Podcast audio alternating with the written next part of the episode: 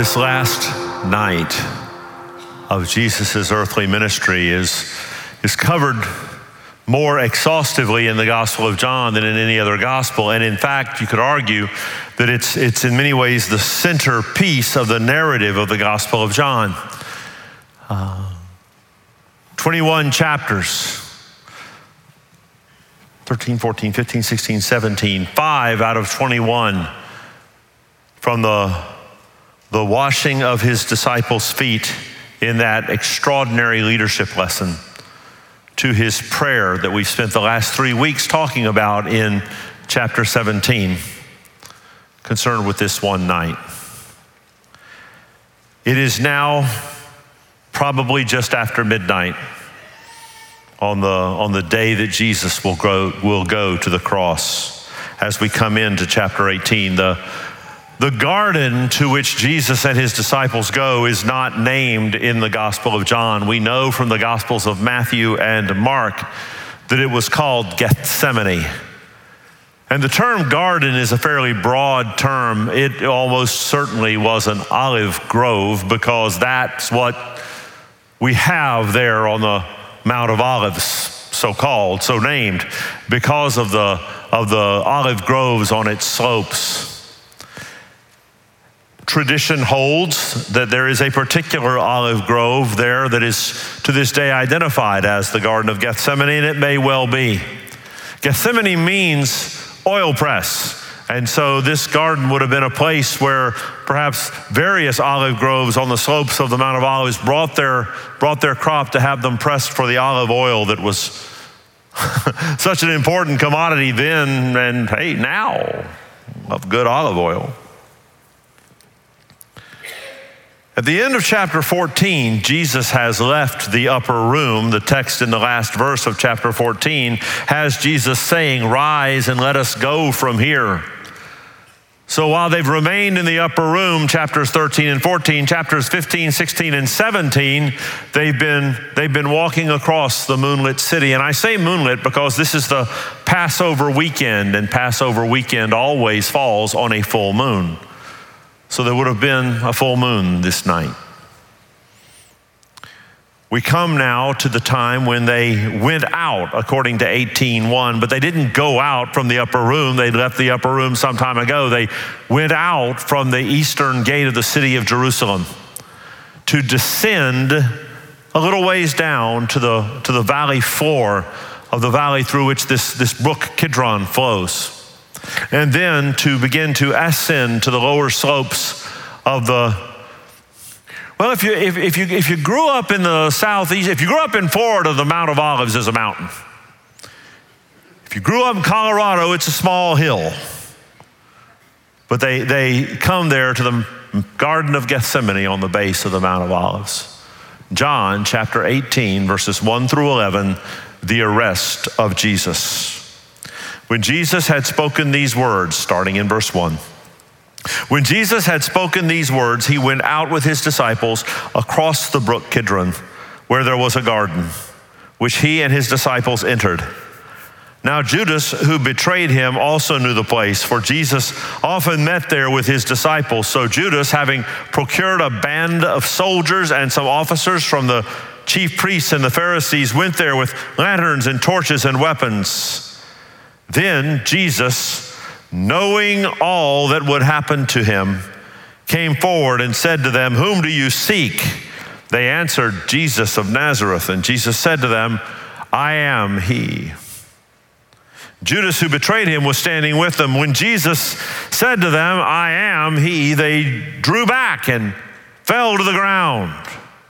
So he asked them again, Whom do you seek? And they said, Jesus of Nazareth. And Jesus answered, I told you that I am he. So if you seek me, let these men go.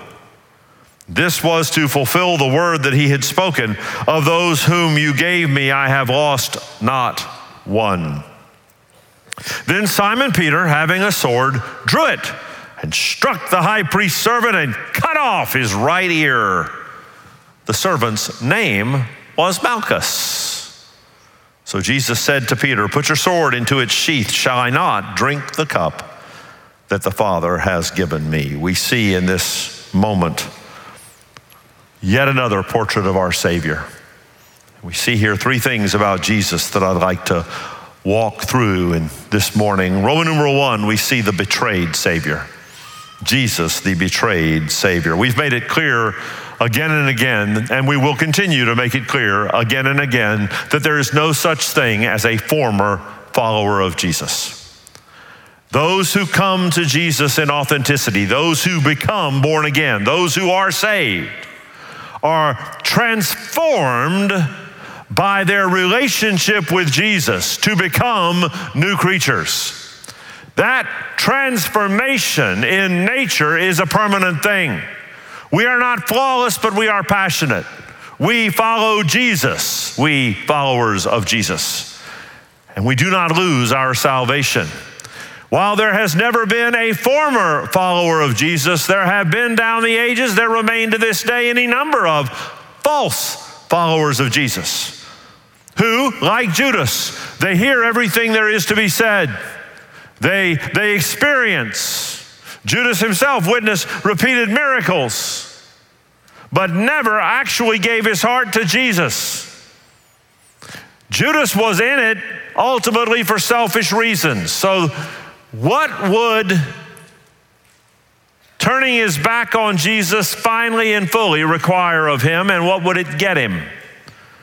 Well, letter A, his price. What it would require of him is a piece of intelligence information the enemies of Jesus didn't have. It had come to be the case by late in the week. Actually, it had been the case for some time, but by the resurrection of Lazarus, the Jewish leaders had locked in on the fact they wanted Jesus dead. And they wanted him dead in an official, public way. So they wanted the cooperation of the Roman government, which was the occupying, overseeing government of the province of Judea. They wanted the Romans to have Jesus publicly executed. Well, to do that, you've got to arrest him. And Jesus still had sort of a, a, lingering public persona. He had, he had been in public in the city as early as, or as late as, as Tuesday of, of this week.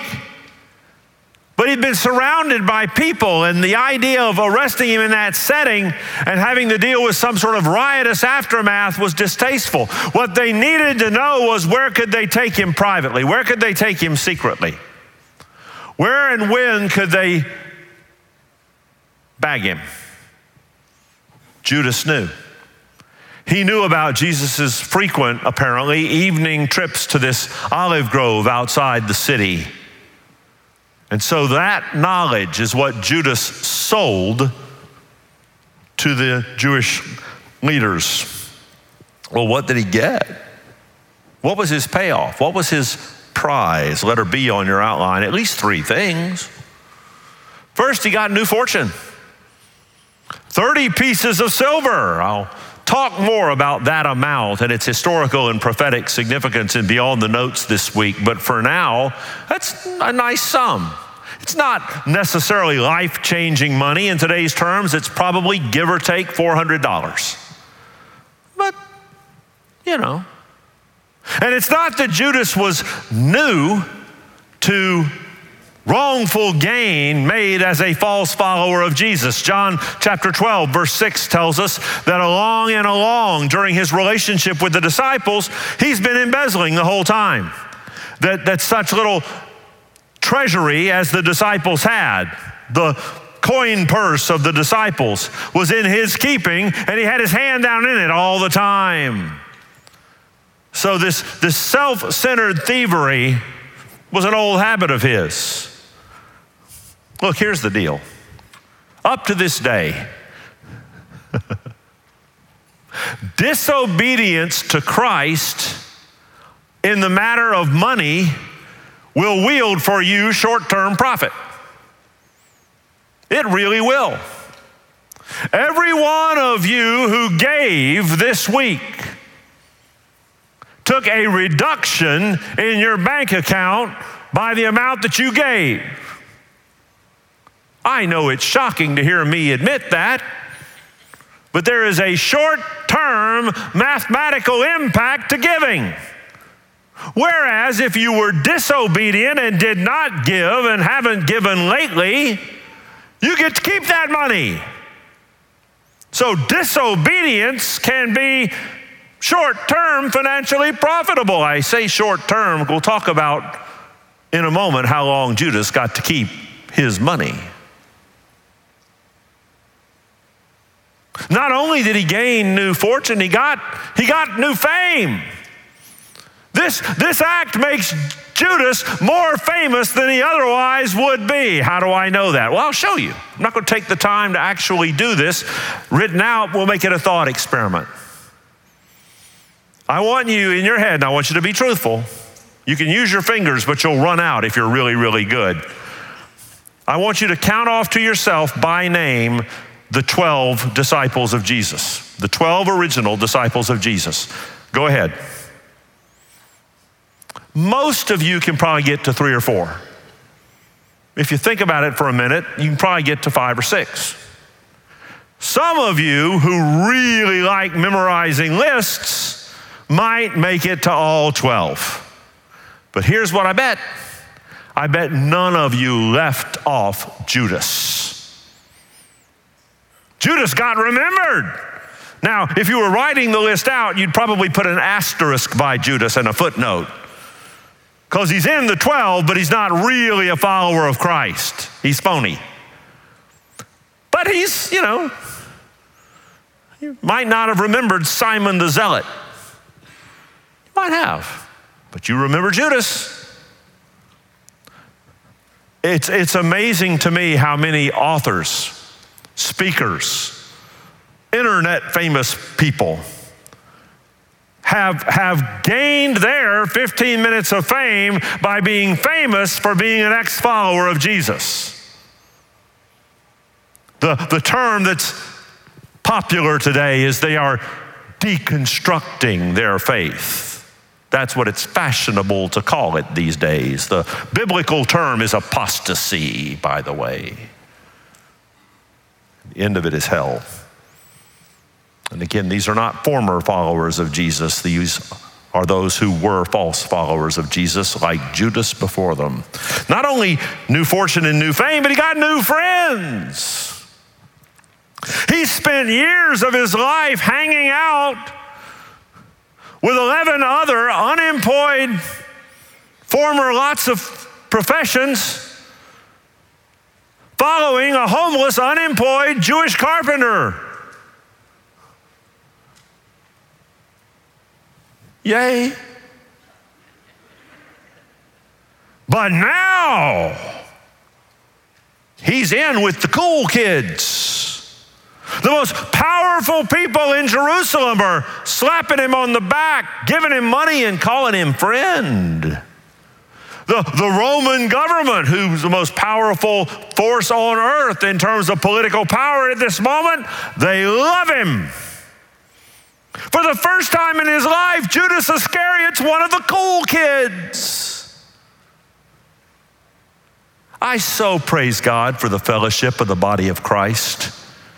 What a treasure it is that God has given us each other. And we can talk, we can love one another can go about the messy business of having our lives tangled up with the lives of other people who love Jesus. What a gift. But we're not the majority. There's never been a time, there's never been a place in all of human culture where Christianity was the majority viewpoint. We've never been the cool kids. So you if you if you decide you want to loudly and famously turn your back on Jesus and come out loud and proud as a former Christian, you will have cooler friends out in the culture than any of us followers of Christ will ever have. They'll come on your podcast and talk about how cool you are. Welcome you to their talk shows, ride you around in fancy limousine, whatever. I say all of these things are short lived. Judas Iscariot is a wonderful, terrible example of that. Judas Iscariot in remorse, but not repentance. Repentance is, Lord, I acknowledge that you have changed my mind about my sin and I hate it. That's repentance. Remorse is, oh, I've done a terrible thing, oh, I've done a terrible thing, oh, I've done a terrible thing, full stop. Judas got to remorse, he never got to repentance, and Judas took his own life before the sunrise of this night. Judas was dead before Jesus was by some hours. The betrayed Savior. Oh, Roman numeral two, however, the, the authoritative Savior. And I, I, I love this moment. I love this moment. Uh, verse 3 speaks of Judas having procured a band of soldiers and some officers. Now, I need to look into that word with you for a moment, that word band. As you, as you sort of run the internal imagination videotape of this moment, it's, it's easy to imagine that, that Judas probably had a dozen guys with him, maybe, maybe a couple of dozen guys with him. But that word band makes that pretty impossible. If John here in his gospel is using that word in the technical sense as it overwhelmingly usually is used, the word here translated band is one tenth of a cohort. And a cohort is 6,000 soldiers. So it's very possible that there were 600 out of the thousand soldiers assigned to Jerusalem by the Roman government, it's very possible that 600 of them have come out of the fortress Antonia that night to encircle and arrest Jesus of Nazareth. You say they would never send that many soldiers for the account of one man. In the book of Acts, and we have them broken down by position. Late in the book of Acts, when, when the governor of the province of Judea wants to have Paul, the prisoner, escorted from Jerusalem out to the capital at Caesarea on the coast, there are 470 soldiers involved in the escort detail for one prisoner. So it's not unreasonable, it's not inconsistent to picture perhaps as many as 600, certainly hundreds of soldiers involved here in this arrest. That's important as we see the authoritative Savior act. Letter A in his definite purpose. Verse 4 Jesus, knowing all that would happen to him. Knowing all that would happen to him. Verse 4. He knew because it had been predetermined from before the foundation of the world he is resolved to the cross. It is the assignment his father has given him. And he is resolute in his pursuit of the cross as the climactic act of his earthly ministry. He's going to the cross on behalf of those who will one day spend eternity in heaven with him. He's going to the cross. I caution you when you look at the accounts ahead, where we'll be looking into the trials and crucifixion of Jesus. If you, if you wish to, not wish, if you see him as a victim, see him only as the victim of his father's wrath, because the father, according to Romans 8, is going to not spare the son. He is going to endure the full out blast of his Father's wrath, which blast you ought to have eternally endured. Of that, he is a victim. As the rest of it, Roman nails and crosses, large bodies of soldiers, Judas's betrayal, all means to Jesus's end. Jesus is the designer of his own sacrifice on the cross. He is always seeking his glory and our good, and that comes into no more clear focus than the cross. So he here has a definite purpose on this night in the garden. Not only his definite purpose, but let her be his demonstrated power. His demonstrated power. Now, this, this moment can hide in the language of our English translations, but this is what happens. Jesus steps forward and asks, Whom do you seek? And I know there are some other details. Judas points him out to the soldiers with a kiss on the cheek. The other gospels make that clear. But here we have Jesus does step forward and identify or ask, Who do you seek? They tell him we're looking for Jesus of Nazareth. And in our English text, Jesus says, I am he. And it's almost as though Jesus is saying, I'm your guy. I'm the one. In the original, the word, there is no word underlying the he. Jesus didn't technically say, I am he. When they asked, Who are you seeking? Or when Jesus asked, Who and they said, Jesus of Nazareth. Jesus stood and faced them. And as he said out of a burning bush some centuries before, what Jesus said was, I am. And he knocked them around like a set of bowling pins.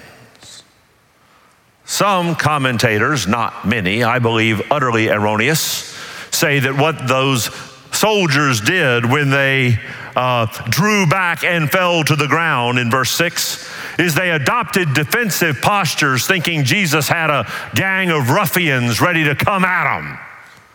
Not if they were a band.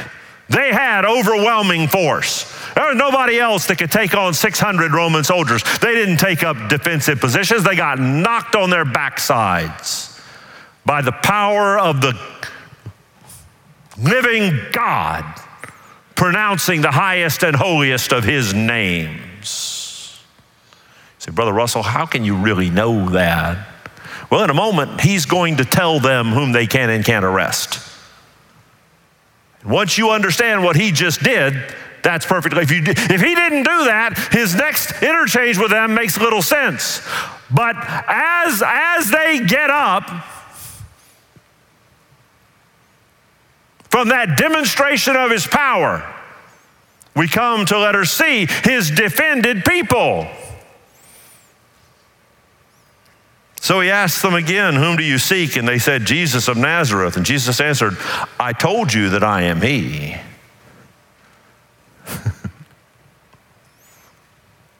So if you seek me, let these men go. Who, who gets to do that? You're here to round up the whole gang, but I tell you what, I'll go with you. They aren't. I am dictating the terms of my own arrest. And you know why I'm able to do it? Because you're still picking Gethsemane dirt out of the joints of your armor.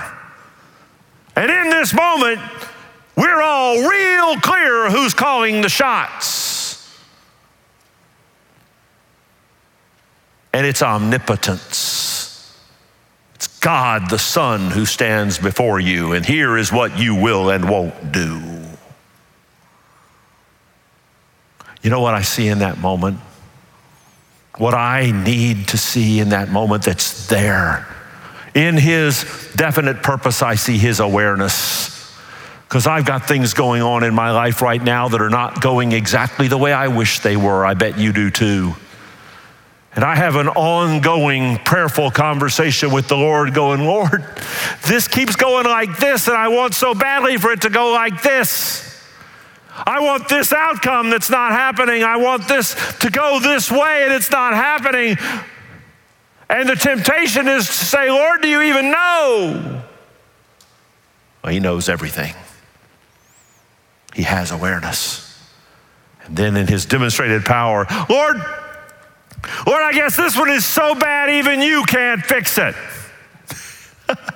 no. His power is limitless. And whatever it is you have going on right now that he, he has not yet untangled, it's not because he's powerless. You may well be. You may have any number of situations in your life that are going to overpower you, but you've got nothing going on in your life that can overpower him. Ever. And then love even as He begins what will be hours of horrific torture leading to horrific death. He loves His disciples and says, Not them, me. Lord, if you really loved me, you'd give me your way. I mean, pardon me, you'd give me my way on this. Sometimes He's not going to give you your way. But it's not because He lacks awareness, and it's not because He lacks power, and it's not because He lacks love. And time and it may take a lot of it, time will vindicate that even as he failed to give you your way in the summer of 22, he in fact was pursuing his glory in your life and your good. He will be vindicated for that. Don't doubt it. And when he doesn't act, it's because he knows more than you do. Never because he, he lacks awareness, power, or love. Finally, Romans 3, we come to Jesus, the gracious Savior. Oh, Simon Peter. If you track a character study of Simon Peter through all four Gospels, what you will find is Simon Peter was given to being impetuous. Simon Peter liked to blurt. Simon Peter liked to jump. He lived his whole life going ready, fire, aim. That was just his style. So Simon Peter decides, oh, we're not going to do this. Our English Bible says he had a sword. The word there is large dagger. I like to imagine it was his trusty old fishing knife. After all, he was a career fisherman, and I've never met a serious fisherman that didn't keep a good fishing knife handy. Surely he had one with him. So he, letter A, the militant disciple, decides, I'm going to take my shot. I'm going to defend Jesus.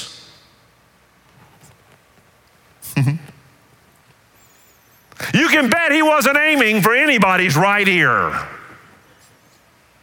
and he lops off the right ear of Malchus,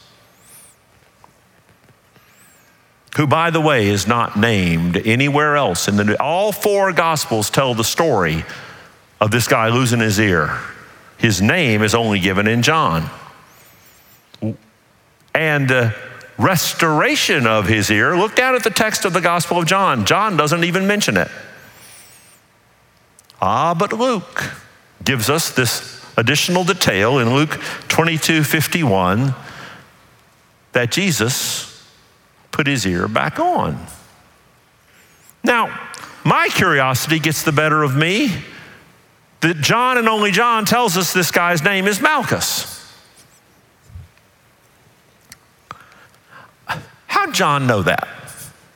Now, I know you could say, well, the inspiration of the Holy Spirit, as the Gospel of John was being written decades later, probably in the AD 90s, just gave the Apostle John this dude's name.